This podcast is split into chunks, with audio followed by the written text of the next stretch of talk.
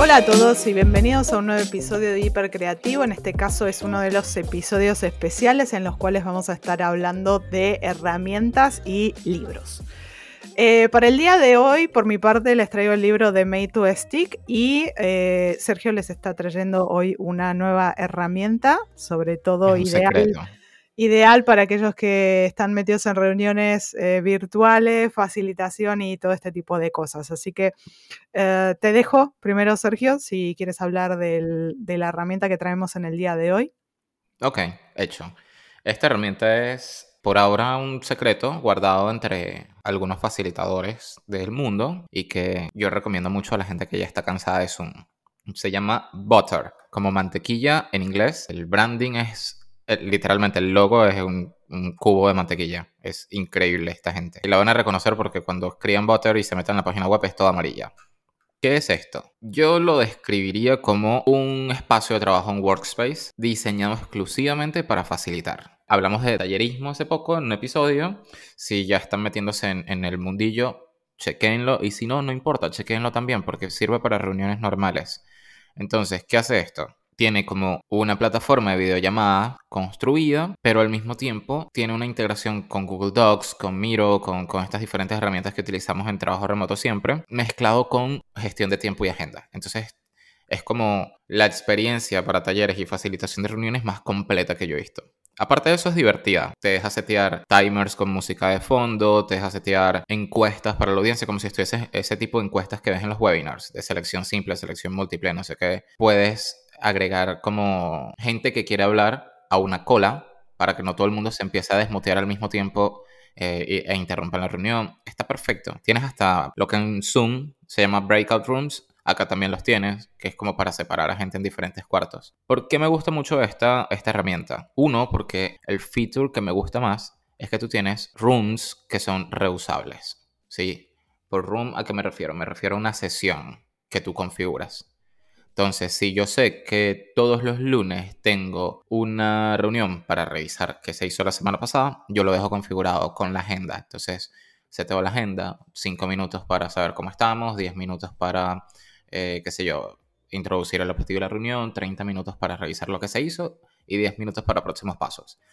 En vez de yo estar haciendo ese trabajo manualmente cada semana, yo configuro ese room una sola vez y lo puedo reusar hasta que me aburra. Eso está perfecto. Caben 200 personas en una sesión, creo que es más que suficiente para la mayoría de nosotros. Y también, muy importante, es como súper eh, consciente y está en cumplimiento con todo lo que en Europa es el GDPR, las leyes de privacidad y todo esto. Así que, por un lado, protege tus datos, por otro lado, es divertida. La plataforma es súper divertida de usar. Y lo que sí es, si eres un tallerista, a esto sí lo vas a exprimir como, como nada que hayas visto antes. El pricing, por supuesto, siempre hay que hablar de, del precio. Tienes un plan básico que es 0 dólares forever, es lo que dice acá. Y tienes todas las integraciones, hasta 50 participantes por sesión y puedes tener cofacilitadores eh, contigo, digamos, manejando la agenda, no sé qué, para que tú no tengas que hacer todo. Puedes tener uno. Si vas al Pro, tienes más de 50 participantes, por supuesto, hasta 100, 200, más facilitadores, cuartos compartidos, todo eso. Y está un nivel legendario que, bueno, ya es, si de verdad eres muy, muy pro y facilitas tres veces por semana, adelante. Pero con el plan Basic, eh, yo he tenido tanta, tanta diversión eh, que es increíble. ¿Qué estoy esperando? Como saben, en el último episodio de estos cortitos recomendé FigJam. Estoy esperando la integración entre FigJam y Butter. Todavía no ha pasado, está in the works. Eh, pero por ahora tienen Miro y tienen Mural. Así que lo pueden usar con, sus whiteboards si trabajan con eso. Vayan a la página web, es butter.us. Y ahí se van a dar cuenta de todas las features. Pueden eh, empezar gratis de una vez y empezar a, darle un toque de, diversión y, de diferencia a las reuniones que facilitan ustedes. Se los va a agradecer todo el mundo que asiste a esas reuniones, se lo juro. Vale, entonces sería como eh, un mashup, una mezcla entre varias de las de, otras apps que conocemos, que es en este caso Zoom, algunas de estas de tipo whiteboard, que es Miro, Mural o estas, o te, permite ver la pantalla dentro de la propia Butter o, te lo, o tienes que estar en varias pestañas a la vez? Porque eso siempre es te la Te permite ver la pestaña dentro. Ok. Entonces realmente la experiencia va toda dentro de Butter. Exactamente, la experiencia va dentro de Butter. Lo que desearía que tuviesen, que todavía no tienen, o yo no he descubierto, si alguien lo, agarra y, y, lo ve, por favor, mándenme un mensaje, es una opción para compartir audio saliendo de tu computadora. Ya sabes que a mí me gusta tener música de fondo en mis sesiones y acá estoy limitado a las canciones que, ellos tienen por defecto, que no son malas, pero me gusta mi playlist de, talleres y quiero usarla. Ya está.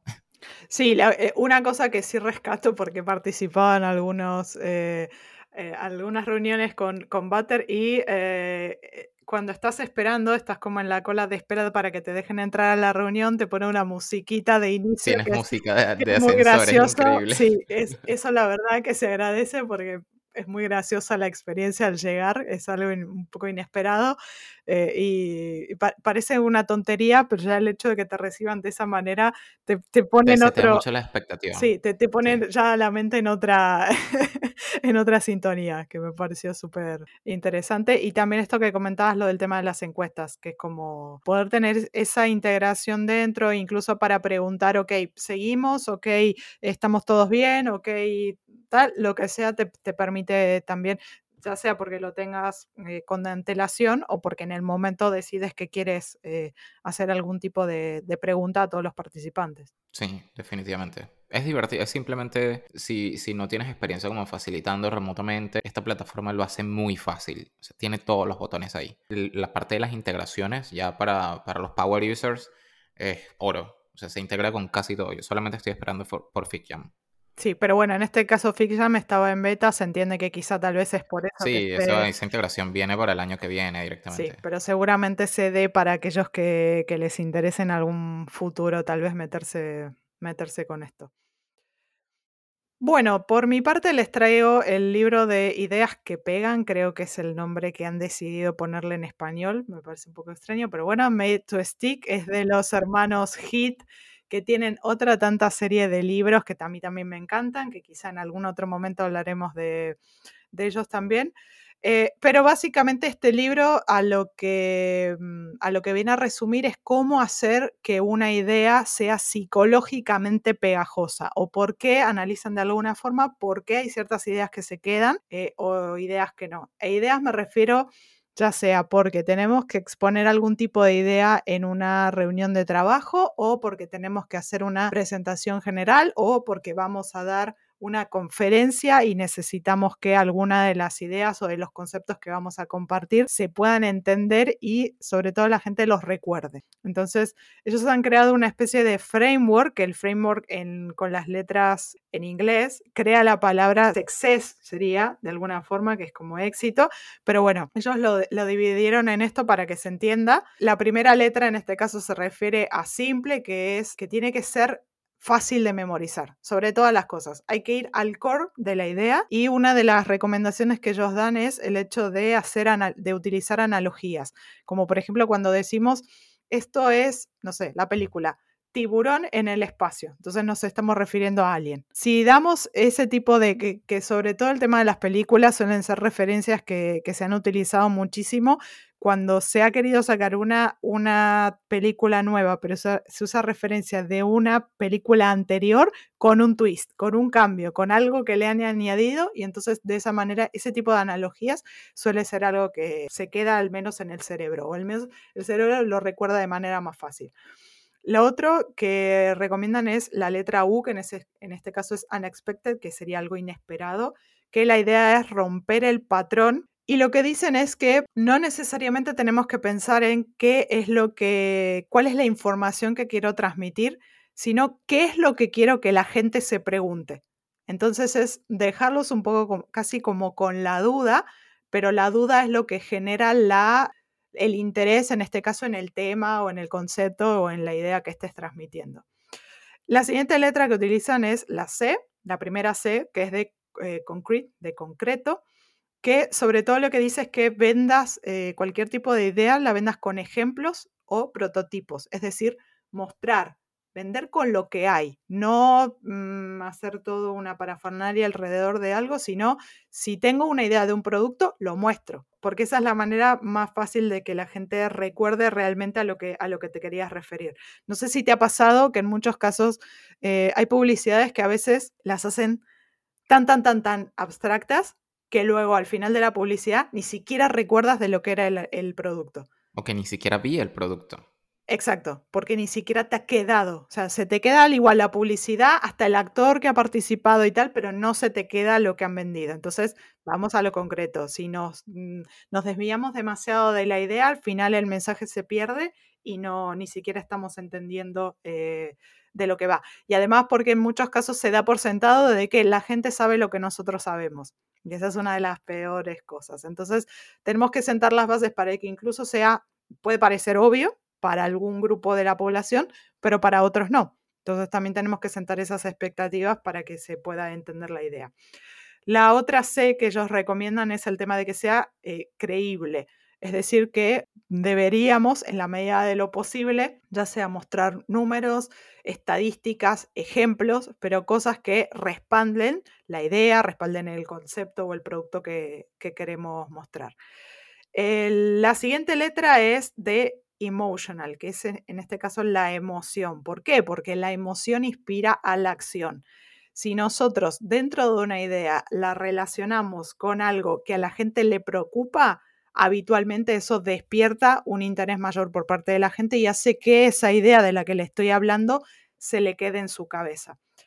Y la última es la letra S, que ellos en, inglés se refieren a stories, que es contar historias. No hay nada mejor y ya lo sabemos que sobre todo en los últimos años se ha ido cada vez creciendo más el tema del storytelling y es por algo, es porque la gente con historias lo entiende de manera fácil, se puede eh, meter no solo en la historia, sino que se puede a veces relacionar con lo que estoy, eh, con lo que estoy contando eh, y sentirme realmente identificado con lo que me están, ya sea queriendo vender, con lo que me están queriendo presentar o con la idea que me están queriendo contar. Creo que eso más o menos resume todo lo que, lo que los hermanos Hit recomiendan y... Me lo voy a leer tipo ya. Sí, es súper interesante, la verdad, o sea que tienen además una manera muy, eh, muy dinámica de escribir, bastante fácil de entender y la verdad que los libros de ellos en general son súper recomendables, pero a mí en este, este en particular ha sido uno de los que más, eh, más me ha gustado,